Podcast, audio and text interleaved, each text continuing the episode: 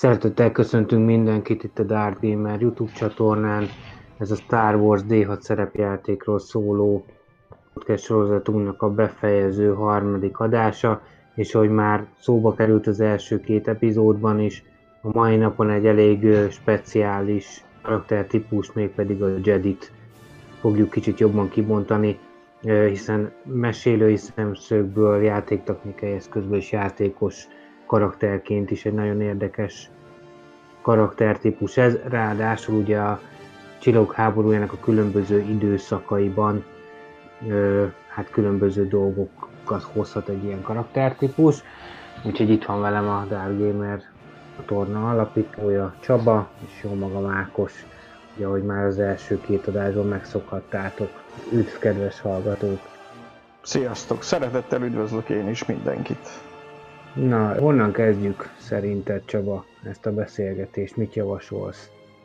Én azon gondolkoztam, hogy nézzük meg először ezt a Jedi Sith filozófia kérdéskört, hogy, hogy mi is ez, meg, meg, meg egyáltalán hogy is áll össze az erőhasználat. Igen, hát ez azért nagyon jó, mert ugye magának a Star Wars világának az alapja ugye jó és a rossz harc, hát ez egy klasszikus ö, ilyen mesevilág felállás, de ugye azért azt ugye ebben a világban a Jedik a jók és a, a szitek pedig a, a rosszak. Nyilván a klasszikus mesékből, illetve legendáriumokból, a japán szamurájok világából nagyon sok, sok helyről merített egyébként Lucas, amikor megalkotta ezt a dolgot, de később azért ennek még komolyabb filozófiai, hát ilyen rárakódásai voltak.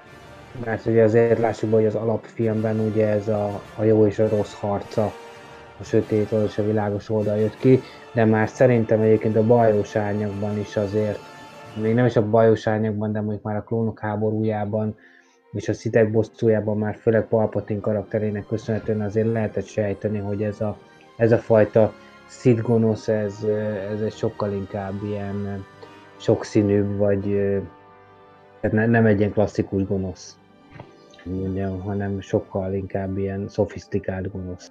Hát nem az a klasszikus ö, vérengző ö, fajta, tehát ez a menjünk, azt aprítsunk, aki szembe jön, persze. Tehát ez inkább a hatalom megszerzésről szól, a, a befolyás megszerzéséről, és az ezen keresztül a, hát hogy mondjam, a saját tanoknak a, az elterjesztéséről valamilyen szinten, de azért csak piánó óvatosan, ne termeljük ki magunknak a konkurenciát, stb. stb. Egyébként azért érdekes ez, mert hát ugye a különböző idővonalak szerint ugye az erőt valamikor ugye Javin előtt hát ilyen elképzelhetetlen idővel, tehát ilyen 20 pár ezer évvel azelőtt fedezték fel, hogy, hogy létezik ilyen, hogy erő, és hogy azért ugye hát hogy az áthat mindent, és hogy az egy ilyen az anyagi világon túl lévő valami misztikus dolog, és ugye akkor, akkor ezt elkezdték vizsgálgatni, akkor ugye megalakult ugye a Jedi rend, amibe először még nem voltak lekristályosodva ez, hogy mi, mi csak a jó ügyet szolgáljuk, hanem volt benne minden. Aztán előbb-utóbb ugye a jó és a, jó és a rossz ugye konfliktusba került, és ugye hát ebből a konfliktusból adódott az, hogy ugye a jók nyertek, a rosszakat pedig ugye száműzték a rendből, ugye azok lettek a sötét jedik, akik ugye elmentek az akkor ismert űr ismeretlen régióiba, aztán ott találkoztak a szit fajjal, akik már ugye használták a, a sötét oldalt ilyen szit mágia formájában, akkor azokon elkezdtek uralkodni, és akkor így kezdett a szit birodalom kialakulni, még a köztársaság, az akkori köztársaság látókörén kívül.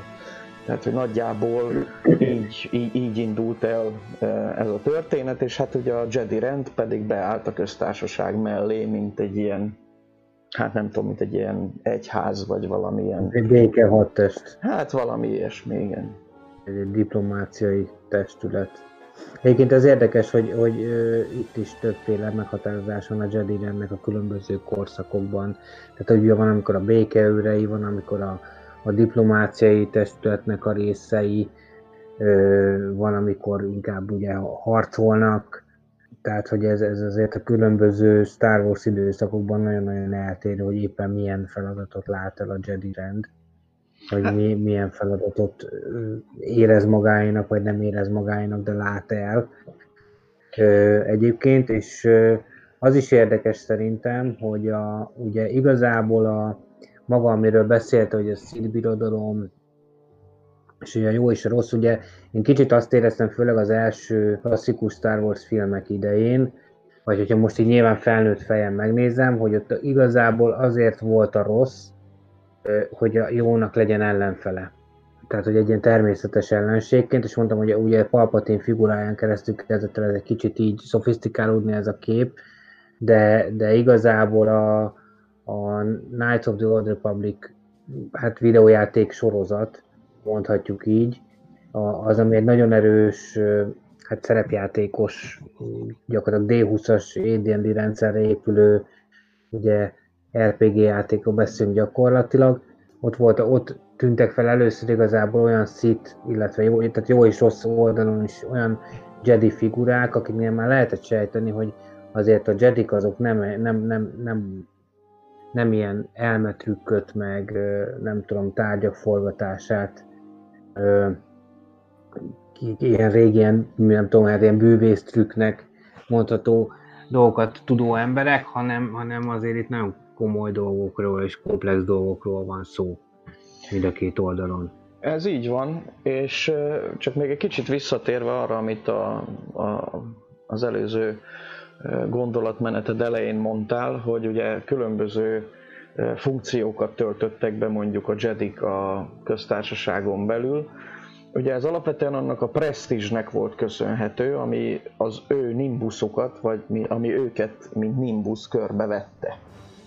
Tehát ugye nekik, mivel ők ugye deklaráltan a jó letéteményesei voltak, és ugye az ártatlanok védelme, meg az életvédelme, meg hasonló dolgok, ugye emiatt, meg ugye pártatlanok is voltak, tehát sokszor kvázi bíróként is szolgálatot tudtak teljesíteni, mert olyan szintű tisztelet övezte őket a köztársaság által uralt galaxisba abszolút, aztán még azon kívül is egyébként, hát kivéve persze a szitek által uralt részeket, hogy gyakorlatilag tudták, hogyha, hogyha egy Jedi megjelenik valahol, akkor ő nem hatalmi érdekeket fog képviselni, nem anyagi érdekeket fog képviselni, hanem, hanem, egy, hanem egy általános minimum jó értékrend szerint fog eljárni, vagy fog döntést hozni, úgyhogy ezért kvázi mindenki elfogadta azt amit, azt, amit ők mondanak, hát aztán ez persze nem mindig volt így.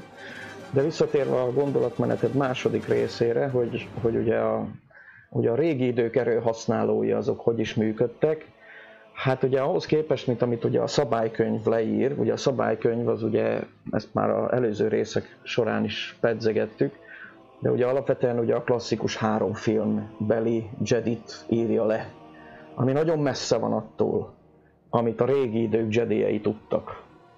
És eh, ahogy mondtad is, a, a Knights of the Old Republic játék az, ami behozta ezt a dolgot, és egy teljesen új világot nyitott ebből a szempontból, még a, az első három filmhez képest is, mert itt azért olyan hatalommal rendelkező Jedik és Szitek jelentek meg, amin egyszerűen kerekedett a szeme mindenkinek, hogy úristen, ilyet is tud az erő, és amikor Darth Vader azt mondja a negyedik részben ott a halálcsillagon, hogy hogy egy bolygó elpusztítása semmi ahhoz képest, amire a mindenható erő képes. Na itt ebbe a játékban, meg ebbe a hozzá kapcsolódó ugye világkibontás, meg könyvek, meg regények, meg mindenféle dolgokból lehetett látni, hogy hát igen, ezt jelentette az, amikor Darth Vader azt mondta, hogy mi, mi, mi mindenre képes a mindenható erő. Igen, sőt, hát ez olyannyira egyébként szerintem, ez, mivel egy szerepjátékos podcast az, amivel most beszélgetünk, azért egyáltalán nem titkolnám el a hallgatók elő, hogy mi is egyébként a Knights of the Old Republic hatására kezdtünk el jobban gondolkozni azon, hogy egy hát hangsúlyosabban Jedi karaktereket felvonultató és más korszakban játszódó játékot megpróbáljunk szerepjátékban modellezni, és egyébként néhány házi szabály, amiről majd fogunk beszélni ebben az adásban, csak picit később, az is onnan jött gyakorlatilag, de ugye egyébként a szerepjátékos közösségben nem voltunk az egyetlenek, akiket ilyen módon megihletett ez a, ez a játék. És ugye azért, hogyha már említettél regényeket és ö, dolgokat, ezzel az időszakkal kapcsolatban, hogyha csak valaki a Sith filozófiára kíváncsi, mindenképp megemlíteném érdekességként a Darth Bane trilógiát, ami egyrészt egy nagyon élvezetes történet, egy nagyon jól felépített regény trilógia, másrészt viszont egy nagyon sok betekintést nyújt akarva akaratlanul ugye a történet szereplőink keresztül a szit filozófiába. Így van, és az az érdekes még ebben, hogy ugye a, a szitek testesítik meg ugye a Star Wars-ban a misztikus gonosz, hogy így mondjam, intézményesült formáját. De pont a Dark Bane trilógia, meg a Knights of the Old Republic, meg egyéb olyan kiadványok, vagy, ugye, vagy olyan történetek, amik ugye a régmúltnak valamilyen korszakába jelennek meg, és ugye a szitekkel vagy az erő használattal foglalkozik, mutatja, hogy például a szit filozófia, mint olyan, most nem a gyökereiről beszélek, mert az azért állandó, de a megtestesülési formája, meg az árnyalatai hogy alakultak, hogy változtak. Ezzel most akárhogy nézzük, az egész Star Wars korszakban a szitek alapvetően voltak persze nagy győzelmeik, meg voltak nagy korszakaik nekik is, de alapvetően a vesztes oldalon álltak. Tehát a sziteket általában legyőzték. Most kisebb, rövidebb időre, vagy hosszabbra, ez, ez mindig változó volt, de alapvetően ők voltak a legyőzöttek. És ugye érdekes volt, azt, vagy érdekes látni ezekben a különböző korszakokban, ahogy ez, ahogy ez változik, hogy, hogy hogy próbálnak ebből tanulni.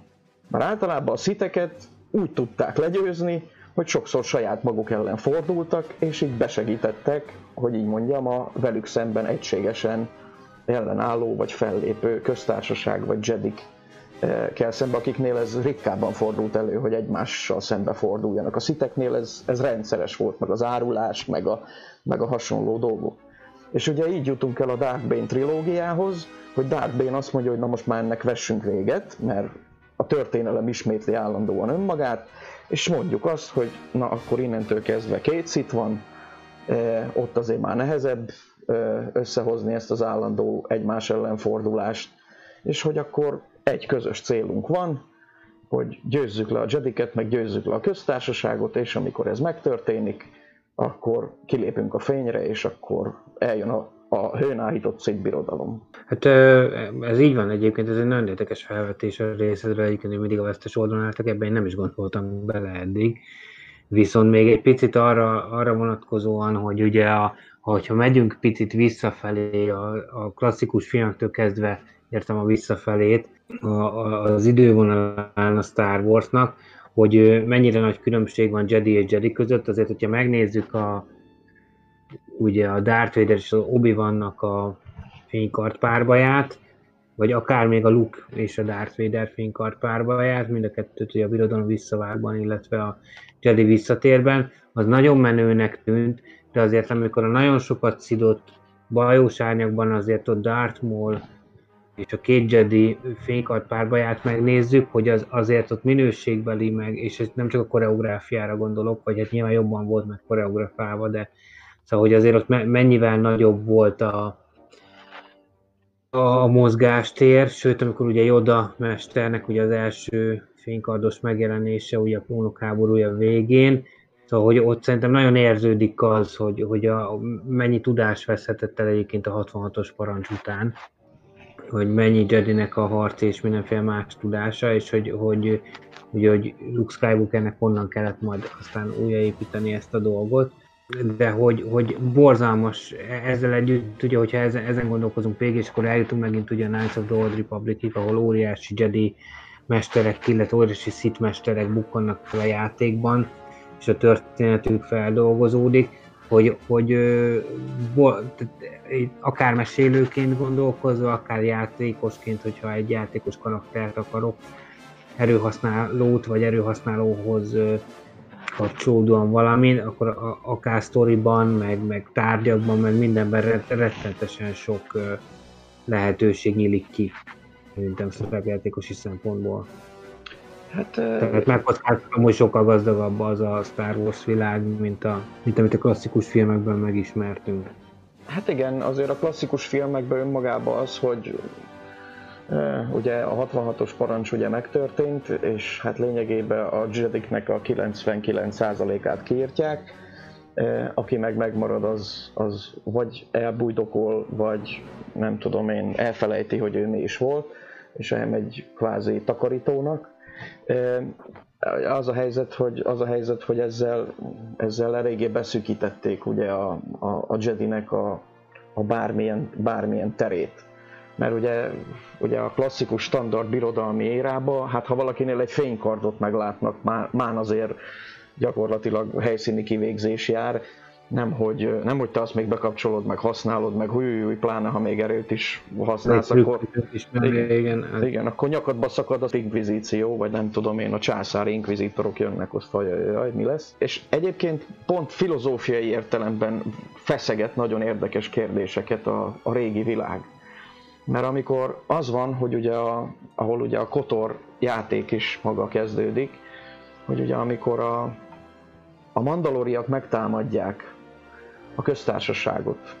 Nem kismértékben az akkor éppen rejtőzködő uh, szitek háttér tevékenységének egyébként köszönhetően is, akkor egy nagyon komoly filozófiai kérdés vetül föl a Jedi renden belül, és ez az, ami ketté szakítja a Jedi rendet. Az egyik irányzat azt mondja, hogy mi nem katonák vagyunk, tehát nekünk semmi keresni valunk a mandalori háborúkban, az a köztársaság biznisze. A másik irányzat meg azt mondja, hogy hát de álljunk már meg gyerekek, hát mi nem a béke és az igazság és az ártatlanok védelme érdekében esküszünk föl? Mert ha igen, akkor kötelességünk segíteni, nem? És akkor ez a, ez a feszültség gyakorlatilag ketté szakítja a Jedi rendet, és a Revan féle irányzat, ugye, ugye Revannak hívják azt a Jedit, aki, aki azt mondja, hogy már pedig nekünk az a dolgunk, hogy segítsünk az ártatlanokon, és elmegy harcolni a mandaloriak ellen, és a Jedik egy része követi. A másik irányzat meg azt mondja, hogy hát üljünk itthon, aztán majd a köztársaság lemeccseli a, a háborúját, csak a probléma ott van, hogy a Jedik nem szállnak be a háborúba, akkor a mandaloriak legyőzik a köztársaságot, és akkor nincs köztársaság. Meg akkor így Jedi rend se. Tehát, hogy és akkor persze a végén ugye azért a háború az megterheli a Jedinek a lelkét, hogy így mondjam, és ez az új filmekbe is azért kijön. Igen, ez nagyon sőt. Hogy, sőt, még a rajzfilmben is. Igen, hogy, hogy azért aki hosszú, húzamosabb ideig háborúba megy Jediként, azért azt a sötét oldal igen erősen megkísérti, meg megérinti, és hát persze vannak is ugye az a sorsa, ugye Malakkal együtt, aki ugye a legfőbb szövetségese volt, aztán később tanítványa, ugye miután szitekké váltak, átállnak a sötét oldalra. Igen, átállnak a sötét oldalra. Tehát, hogy, és azért ugye ez valamilyen szinten Anakin Skywalkernél is tetten érhető ez a dolog, hogy hát azért a háborúban bizony nem csak jó dolgok történnek, hanem rossz dolgok is, és hát azért ez egy Jedi lelkén azért mindenképpen nyomot hagy. Tehát, hogy, hogy játéktechnikai szempontból summa summarum nagyon sok videójáték, könyv, egyéb kiegészítő szól a Jedi és a Sith filozófiáról, illetve ezeknek a különböző Star Wars történelmi korszakoknak a, a hogyanjáról és mikéntjéről, és ezekként mesélői, illetve játékosi szempontból igazi aranybánya. Úgyhogy szerepjátékosi szempontból azt tudjuk javasolni azért, hogy mindenképpen aki Star Wars szerepjátékot játszik, az mindenképpen mm, legalább próbaképpen próbálja meg elszakadni a, a klasszikus Star Wars világától, a, a régi filmek világától, és nyugodtan vágjon bele egy-egy ilyen kampányba. És akkor nézzük meg egy kicsit, hogy játéktechnikailag hogy néz ki ez a dolog. Tegyünk úgy. Na hát ugye, ugye a, a játék technikáról szóló második adásunkban azért annyit megemlítettünk, hogy azért a klasszikus szabálykönyv, a Jedi karaktert azt egy kicsit mm, hát hogy mondjam, mostohán kezeli. Nem egy könnyen fejleszthető, és nem egy ilyen, főleg az elején nagyon, hát tehát tényleg egy-két trükkön kívül nem nagyon tud mit csinálni a Jedina. És lássuk be. Viszont annak az egy-két trükknek akkor ára van ilyen karakterpontok és a többi a karaktergenerálásnál, hogy gyakorlatilag a, tehát egy kezdő Jedi karakter az, ahogy barátunk mondta, olyan, mint a varázsló az AD&D, hogy az elején nem nagyon tud semmit, és inkább csak ballaszt a csapatnak. hamar megsérül, stb. stb. És szerintem azért, hát ez csúnya dolog ilyet mondani, de hát ez van.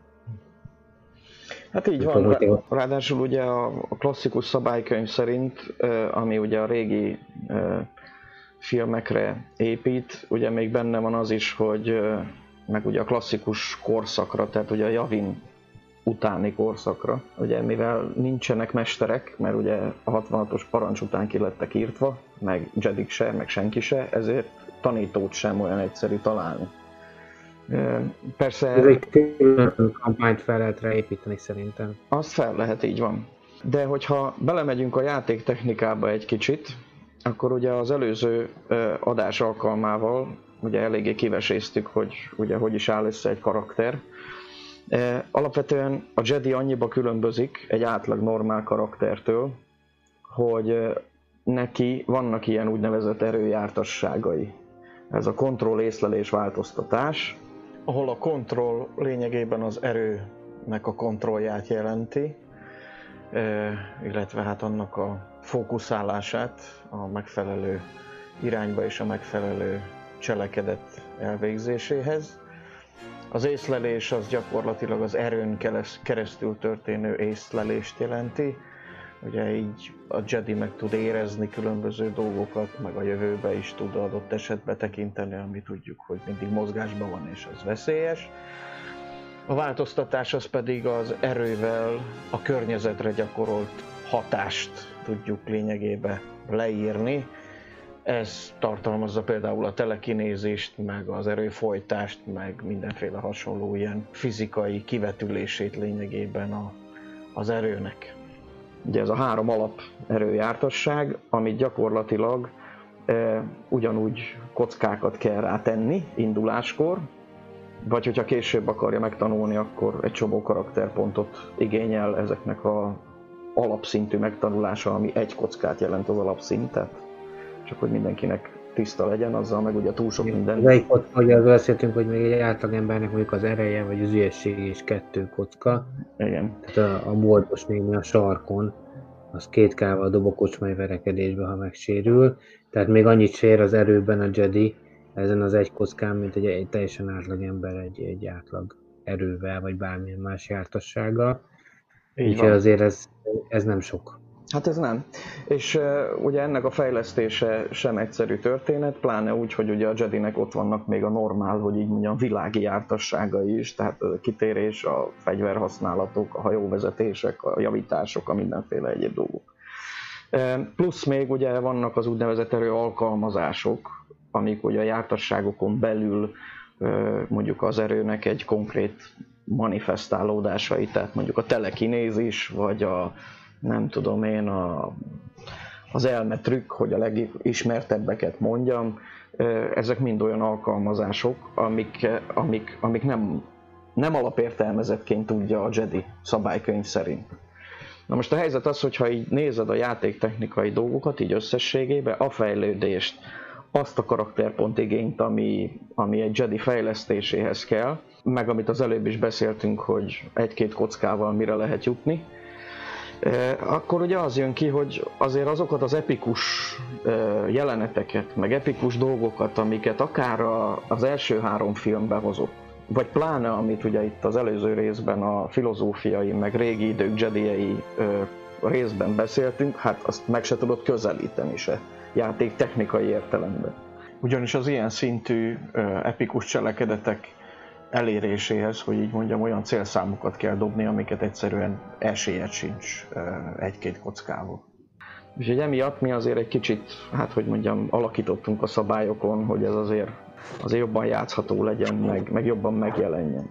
Így van, hát biztos, hogy egyébként ugye a nagyon nehezen hozzájutható kiegészítők között volt Jedi, Jedivel kapcsolatos kiegészítő, ez Magyarországon gyakorlatilag hozzáférhetetlen volt.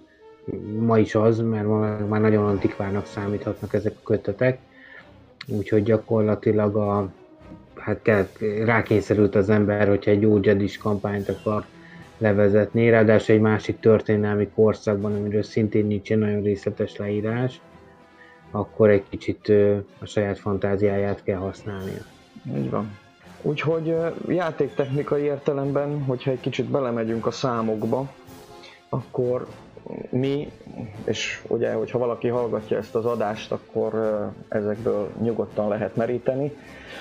Mi gyakorlatilag azt csináltuk, hogy, és ez persze, ezek a játéktechnikai változások nem csak és kizárólag a Jedi karakterre érvényesek, hanem kicsit tágabb értelemben is, hogy ugye azt már ugye korábban is beszéltük, hogy a Star Wars D6 rendszer csak hat oldalú kockákat használ. Ez eddig rendben van. De ugye ezen kívül, és megvan ennek a matematikai, hogy így mondjam, háttere is, amit ugye a, a, az open source D6, vagy valami ilyesmi helyen, ahol ugye a D6 rendszer, mint olyan, ugye mai napig szabadon felhasználható, ott ezt le is írják, hogy ugye a hatoldalú kocka mellé ugye behozták a rendszerbe ugye ezeket a plusz egy, plusz kettőket, amik ugye fixen hogyha dobsz, dobsz kockával, mondjuk 3K plusz 2, az azt jelenti, hogy amit dobsz a 3 kockával, ahhoz hozzáadsz 2-t, és akkor annyi a vége. És ugye ezek a plusz 1, plusz 2 mind karakterpontot igényeltek, hogy úgy lehetett fejleszteni, vagy úgy lehet fejleszteni egy bármilyen jártasságot, hogy 3K-ról 4K-ra úgy lehet ugrani, hogy előbb beleteszel 3 karakterpontot, akkor lesz 3K plusz 1 aztán még 3 karakterpontod lesz 3K plusz 2 aztán még 3 karakterpontod és lesz 4K, tehát összesen 9 karakterpontból lehet egy 4K, vagy egy 3K-s értékből 4K-sot csinálni. És akkor azt mondtuk, hogy hát ez, ez, ez úgy annyira nem nem, nem, nem túl hatékony, pláne, hogy ugye a szabálykönyv szerint te egy játék összeülés alatt maximum 15 karakterpontot adhatsz egy játékosnak. Ja, az már nagyon heroikus. Igen, akkor Igen. már minden tökéletesen játszott már. Már szépen a halálcsillagot a végén. Hát körülbelül igen. És akkor, eh, hát egy, amikor egy ilyen szituációba keveredsz, akkor azt mondod, hogy hát de mikor fogok én valami komolyabb heroikus karakter fejle, fejlettségi szintet elérni? Hát így szinte sose. És akkor az van, hogy azt mondtuk, hogy jó, hát akkor ezt egyszerűsítsük le, a plusz egy plusz kettőket felejtsük el, mert olyan túl sokat nem adnak hozzá a játékhoz, pláne akkor, amikor már az ember sok kockával dob, mert már olyan mindegy, hogy 21 vagy 22, ha már 20 fölött vagy képes dobni. És akkor, és akkor megint visszautalnék, hogy az előző adásban a nehézségi számokra, meg egyebekre, úgyhogy majd nézzétek őket vissza, itt a jobb felső képernyő részre kattintva megtalálhatjátok. Na és akkor a lényeg az egésznek az, hogy azt mondtuk, hogy ha 4K-ról 5K-ra akarsz fejleszteni egy jártasságot, akkor tegyél bele 5 karakterpontot, megvan az 5 kockád, és elfelejtjük ezeket a plusz 1 plusz 2-ket. Kevesebb karakterpont igénye van a fejlődésnek, így a rendelkezésre álló karakterpont mennyiséget, hát hogy mondjam, nagyobb léptékű fejlődésre lehet felhasználni, és így tulajdonképpen azért a rendszer se omlik össze ettől, mert nyugodtan, nyugodtan játszható marad. És akkor például így próbáltuk áthidalni azt, hogy egy Jedi is azért értelmesebben tudjon fejlődni belátható időn belül. Hát illetve az erőjártasságot is kicsit könnyítettük azért. Így van. Így van. Mind a fejleszthetőség szempontjából, illetve már az induló értékek szempontjából is. Igen. Hát ugye pont ez volt a prekoncepciója az egésznek, hogy azért, hogyha megnézed, hogy egy, hogy egy Jedi, amikor Jedi-vé avatják, hát az nem egy-két kockával jön ki a, hogy így mondjam, a Jedi templomból. Mert hát akkor nagyjából annyira lenne jó, hogy bebírom kapcsolni a fénykardot, suhintok kettőt, örültem, hogy nem vágtam le a saját kezem és lábam, és akkor köszönöm szépen, kikapcsolom, és ennyi volt. Tehát, hogy azért ahhoz képest, hogy azért ott, amit ugye említettél, hogy micsoda koreográfiák, meg ugrálások, meg nem tudom én, milyen mozdulatokat levágnak, hát azt egy-két kockával nem csinálod meg, hogyha játéktechnikára lefordítjuk, úgyhogy muszáj volt induló szinten is azért egy három-négy kockával legalább azért egy, egy, egy, egy fölavatott Jedi azért kezdjen már, mert hogyha azt nézzük, hogy mondjuk egy Clone Wars sorozatban ugye egy, akár egy Ahsoka, aki, aki, aki, aki Padawan volt, vagy akár Anakint, ha nézzük Padawan korába, hát azért annál komolyabb dolgokat tudott megcsinálni, mint amit ugye az egy-két kocka játék technikailag megenged. Most arról persze nem beszélve, hogy a szabálykönyv szerint az erőalkalmazások használata az ugyanúgy egy cselekedetnek minősül, mint a kitérés, a futás, vagy a lövés, vagy bármi.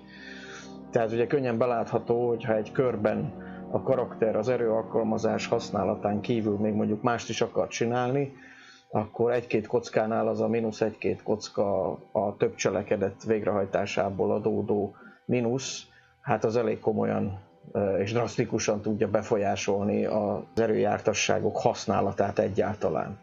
Úgyhogy ebben a tekintetben is könnyítettünk, mert azt mondtuk, hogy hát válasszuk már külön a, a fizikai cselekedetet, meg az erőben végrehajtott cselekedetet, és persze, hogyha több erő alkalmazást kapcsol be az ember, vagy, vagy tart fent, vagy hoz létre az adott körben, akkor ott az erőből számítsanak ugyanúgy a cselekedetekből adódó mínuszok, de attól, hogy még ő menet közben ki akar térni, meg el akar futni, vagy ütni akar, vagy valami, arra ne vonatkozzon már ez, azt kezeljük külön a cselekedetekre önmagába érvényes mínuszok tekintetében.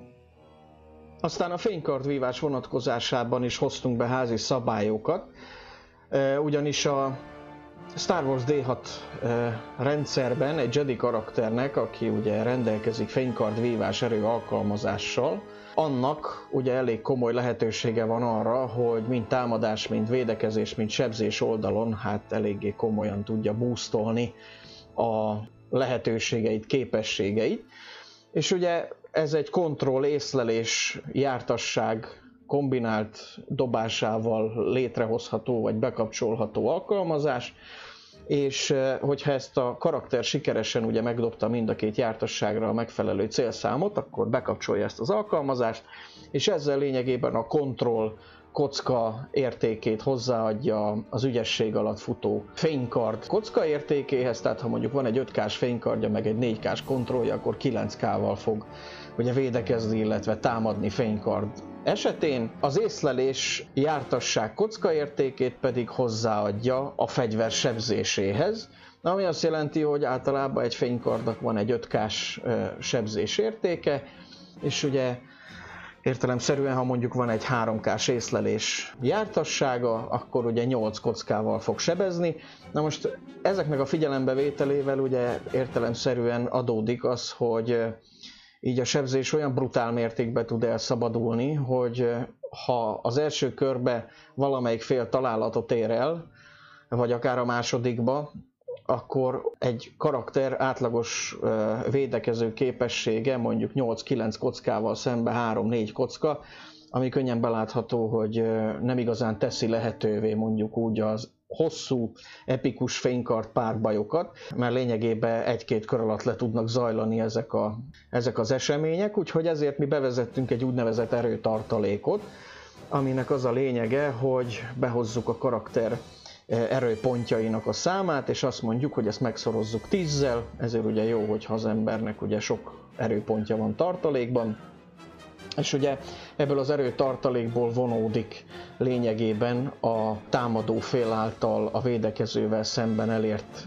plusz különbsége, addig, amíg ez le nem nullázódik, és hogyha a lenullázódás után a támadó fél újra találatot ér el, akkor onnantól kezdve ugye a, a erősen megemelt sebzéssel hát lényegében ki tudja iktatni a védekező felet a, a a harcból, és mondjuk úgy, hogy ezzel próbáltunk hát egy kicsit előrébb lépni abban a tekintetben, hogy le tudjuk modellezni játéktechnikai értelemben is ezeket a filmekben és játékokban tapasztalható hosszabb és ilyen epikus fénykart párban jeleneteket. Így van, tehát egész egyszerűen az, hogy játék élményünk legyen, Jedi karaktert játszva, ezért muszáj volt hát így könnyíteni a szabályokon, hogyha használhatom ezt a szót. És ami még fontos szerintem, hogy ugye szintén a Knights of the Old Republicból jövő, hát egyrészt Jedi filozófiai, de másrészt játéktechnológiai dolog is. Ugye ez is mindig mozgatta az ember fantáziáját, hogy miért olyan színű egy fénykard egy Jedi-nél, amilyen színű. És gyakorlatilag ugye itt a játéktól először erre a, a rajongóknak hát egy magyarázatot adni, ugye van különböző a Jedi renden belül is ilyen, hát kicsit olyan, mint a kaszt, hogy más szerepjátékos világhoz, ha akarom hasonlítani. Tehát ugye a különböző típusú jedik, különböző típusú irányokba specializálódnak a tanulmányaik során. Erről mesélünk egy picit, mit gondolsz? Hogy nem? erre kitér? Hát legalább annyiban, hogy de ez egyébként az az érdekes, hogy utána, amikor kijött a, a The Old Republic nevű ugye MMORPG játék is, ami ugye már engedte, hogy a szitek oldalán is játszon az ember, ott is ugyanez megvan. Tehát, hogy a sziteknél is, meg a jediknél is megvan az a, hogy így mondjam, kategória, aki, aki, akinek mondjuk a testi ereje, ügyessége folytán inkább a fénykart párbajokra helyezi a hangsúlyt, és nem annyira az erőben való elmélyülésre, és van az a kategória, aki viszont sokkal erősebb köteléket alakított ki, vagy van neki eleve születésétől fogva az erővel, és ő pedig jobban elmélyül az erő alkalmazásokban, az erő formálásában, és ezáltal ugye a világra hatásban, ugye az erőn keresztül, vagy, vagy egyéb hasonló dolgokban. És ugye ez az a két véglet, hogy így mondjam, mely ezek között mindenféle átmenetek vannak, amik, amik lényegében meghatározzák azt, hogy egy Jedi karakter mennyire inkább egyszerűen fogalmazva suhogtatja a fénykardot, meg mennyire inkább az erővel próbál hatni ugye a különböző szituációkban. Hát ez játék technikára ugye lefordítva, ez három kategóriát jelent, ugye van a Guardian, igen, magyarul, ugye, védel, aki a, magyarul hát, védelmező. védelmező. Igen, aki ugye, hát ez az, amelyik ugye a, inkább a harci jártasságot fejleszti jobban. Van a, a konzulár, ugye ez a tanácsos, igen. aki ő inkább az, aki a, inkább a filozófikus irányban megy el, tehát erősebb az erőben, ha játéktechnikailag akarom mondani, és van egy Sentinel nevű kategória, amelyik egy ilyen, a kettő közötti átmenetet képviseli. Hát igen, ebből a szempontból ilyen egyensúlyban van. Igen. igen.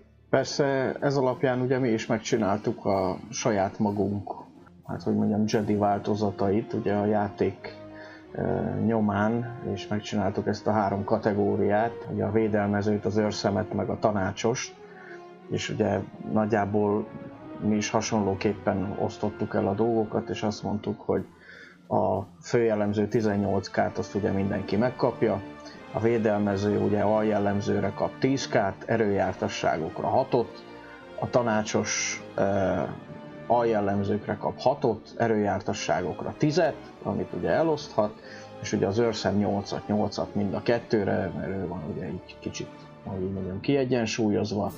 Aztán ugye erőalkalmazások szintjén, hogy a védelmező ugye kevesebbet tanulhat indulásból, vagy tudhat, mint a tanácsos, ugye ez is az erőben való elmélyülést jelenti, fénykardvívási stílusokat is ugye, hát ugye a leírások szintjén megvoltak ezek, de ugye adtunk neki játéktechnikai értékeket, illetve hogy ugye a védelmező, aki ugye a fénykard harcban erősebb, vagy abban jobban képzett, ugye ő több fénykardvévási stílust ismer, míg a tanácsos ugye kevesebbet, és hát ugye ilyen, ilyen módszerekkel próbáltuk, hogy így mondjam, könnyíteni, vagy, vagy játéktechnikailag leképezni a Jedit egy kicsit komplexebb módon, mint ahogy azt eredetileg a, a, az alapszabálykönyv teszi.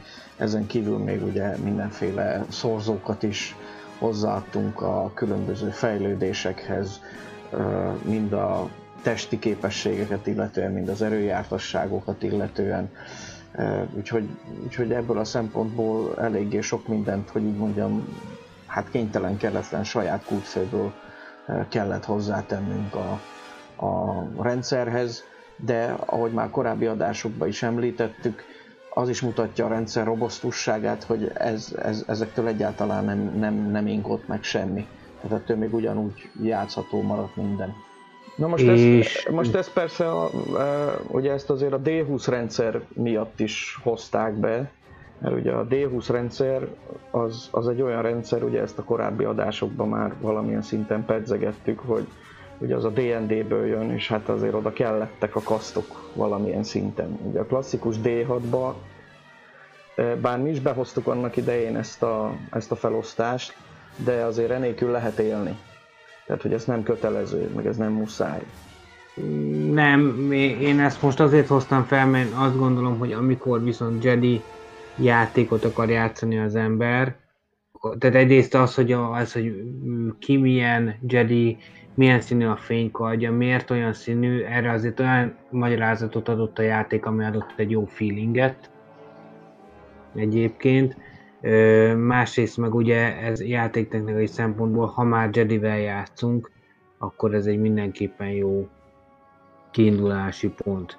De egyébként tényleg, hogyha az ember kicsit belássa magát ezekbe a szit regényekbe, meg ö, ilyesmi dolgokba, akkor aztán olyan dolgokat találhat a hivatalos kiadványokban, hangsúlyozom, tehát ezek nem a házi barkás dolgok, hanem a LucasArts kiadványokban, hogy a ilyen Sith holokron, meg az olyan Jedi templom, meg a nem tudom micsoda, hogy, hogy tényleg kiapadhatatlan sztori elemek. Hát igen, és mutatja, hogy a, hogy a galaxisban milyen szinten, hát hogy mondjam, elvennek ezek a dolgok szórva. Hát maga egyébként a, a Jedi templom is, ugye tudjuk nagyon jól, hogy ugye miután a, a sziteket mondjuk Darth Bane után maradjunk annyiban, azért elég komolyan egy jó időre legyőzték. Azért a, azért a Jedik ettől még mondjuk nem álltak le azzal, hogy azért összeszedjék a galaxisban, hát hogy mondjam, szétszórt különböző szit relikviákat, már csak azért is, hogy azért ezek különböző hát ártatlan ám, de erőérzékeny lényeket ne állítsanak át a sötét oldalra, mert azért ezek tudnak ilyen hatással bírni. Másfelől pedig azért, hogy ők maguk is tudják tanulmányozni, mert azért hogy Palpatin is mondja a szitek bosszújába, tehát azért, azért amit ugye az erőnek azok az aspektusai, amiket ugye a szitek használtak, azok ugye bizonyos Jedik szemében természetellenesek, de azért érdekelte őket is, hogy azért ez mi mit tud, meg hogy, meg mint, és hogy miért olyan rossz, meg meg akkor legalább tudjuk már megóvni a saját padaványainkat attól az, attól az iránytól, hogy miért ne kövessék ezt, mert micsoda horror csúnya dolgokat lehet csinálni. Egyébként még a, a baljós árnyak idején is, vagyis még a bajos árnyak inkább mondjuk, hogy nagyjából az a korszak, ugye még ott is felsejlett ugye pont a Darth Maul-nak az előtörténetében, ez az Én Nővérek nevű szervezet, honnan ő származott, ugye, és hogy a, ezek az én nővérek gyakorlatilag nem tagozódtak be se, semmilyen Jedi rendben, meg semmilyen Sith rendben, hanem ez gyakorlatilag egy ilyen boszorkány szekta volt, ami ugye hát erőt használt, csak ők valamilyen más néven tisztelték ezt a titokzatos erőt. Azért ilyen típusú, hát mondjuk, hogy ilyen varázsló szekták, vagy kicsit így a középkori boszorkány szektákra appellálva, szerintem nagyon sok még háttéranyagban lehet ilyen, olyan fajok, olyan bolygók, ahol ugye ismerik és használják az erőt, csak nem, nem a nagy központi terminus szerint, vagy nem a nagy Jedi filozófia szerint. Tehát ez, ez csak azért mondom, hogy ez még szintén egy, egy kalandmoduloknak és világbővítésnek egy, egy tárháza lehet az irányvonal. És itt most az erő, mint hát mondjuk a Star Wars világában kvázi a mágiának a, a megjelenése, és az ehhez kapcsolódó dolgok. Így van. Nagyon-nagyon sok dolgot el lehet építeni. Az a helyzet, hogy ugye ezt már a szabálykönyv is leírja, hogy ugye az erőt azt milliófajta kultúrában, milliófajta képpen tisztelik, van, ahol csak passzívan, van, ahol aktívan, mint a, ugye a datoméri énővérek esetében is, ugye, akik, akik lényegében az erőt használják, de de se nem Jedik, se nem szitek. Ugye valamikor, amit ugye még a adás elején említettem, ugye maguk a, maga a szit faj is úgy használta az erőt, hogy fogalma nem volt arról, hogy az most erő, hanem azt ő szit mágiának hívta, és még lehet egyébként egy csobó más ö, fajt is mondani, akik, akik aktívan ö, használják ezt, vagy ki is lehet találni, mert hát azért a Star Wars az, az ebből a szempontból erre is ad lehetőséget. Úgyhogy igen, tehát azért az erőnek a megnyilvánulási formái, meg a követése, meg az egyebek, az, az, az nagyon sokféle lehet. De hogyha egy kicsit a játék technikára visszatérünk, pont amikor olvastam a szabálykönyvnek az ide vonatkozó részét, akkor volt egy érdekes mondat, hogy, hogy az erő az olyan, hogy teljesen mindegy, hogy milyen kultúra vagy filozófia szerint cselekednek az erőben a különböző lények. Az erő eldönti, hogy amit te csinálsz, az rossz vagy jó. És nem a kultúra határozza meg, hogy az most jó vagy rossz. Mert mindent meg lehet ideologizálni, a leggonoszabb cselekedetet is meg lehet ideologizálni, hogy az amúgy jó, de attól te még megkapod a sötét oldal pontot, mert abszolút értelemben véve gonoszat cselekedtél. És ugyanez vice versa. És ugye az is egy érdekes dolog, hogyha egy kicsit visszakanyarodunk a játéktechnikára, hogy ugye a erőérzékeny karakter, ugye előző részben beszéltünk arról, hogy ugye vannak, vannak erőpontok, meg sötét oldalpontok, de hogy az erőérzékeny karakter pont azért, mert erőérzékeny, ő sokkal jobban kitett, mind pozitív, mind negatív értelemben az erőnek.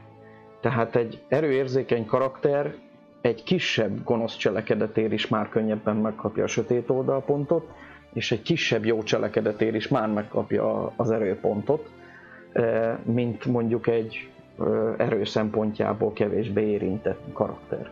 Hm.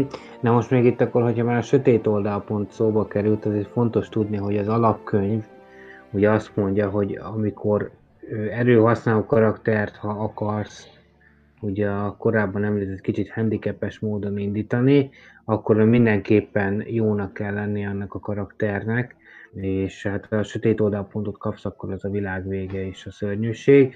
Ezzel szemben ugye, mivel ezek a szit karakterek lehetősége is kibővültek, már például a Kotor időszakban, vagy akár még a Bajos időszakában is, vagy a kettő között tetszőlegesen bármikor, ezért ugye a házi szabályban a sötét oldalpont is, hát hogy mondjam, kicsit felértékelődött és átértékelődött, hiszen mondjuk egy szit vagy egy gonosz karakternél azért ez ugyanolyan fontos lehet, mint az erőpont.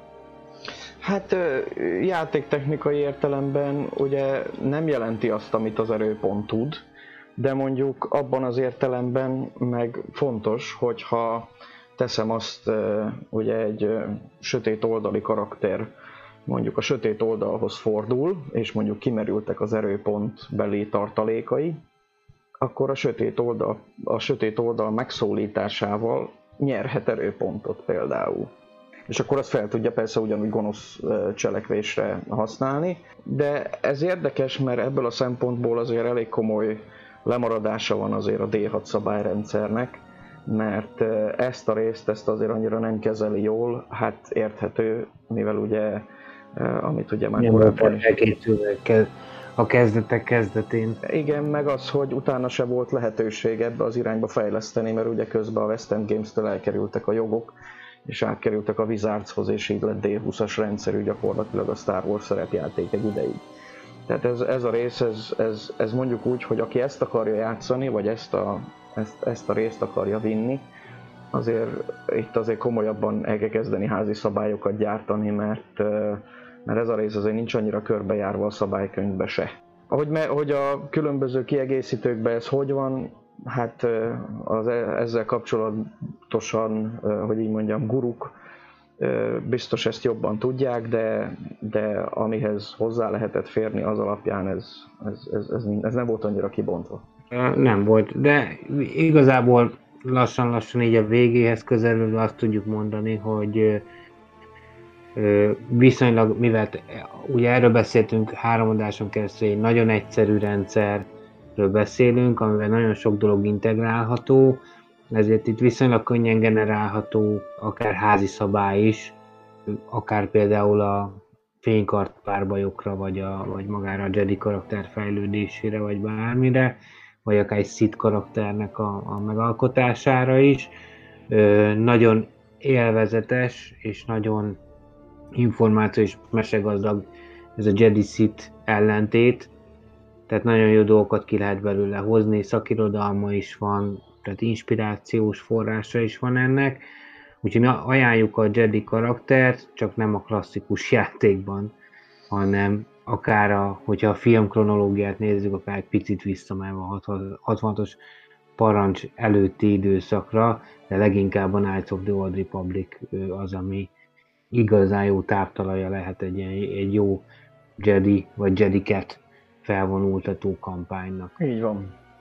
Szerintem ennél jobb végszó már most nem is kell. Akkor köszönjük szépen, hogy velünk tartottatok a, ebben a három adásban. Egyébként kaptunk már megkereséseket, úgyhogy még lehet, hogy fog, fogtok rólunk hallani, de hogyha nem, akkor ugye ez a podcast úgyis fennmarad az idők végezetéig az interneten, és akkor mindig hozzá tudtok nyúlni ehhez, úgyhogy köszönjük szépen, az erő legyen veletek. És én mindenkit továbbra is bíztatni szeretnék, hogy akit érdekelnek ezek a, ezek a videók, nyugodtan lehet osztani, kommentelni, lájkolni, a csatornára föl lehet iratkozni, és hát várunk titeket szeretettel valamilyen másik formában, valahol, valamikor, addig is sziasztok!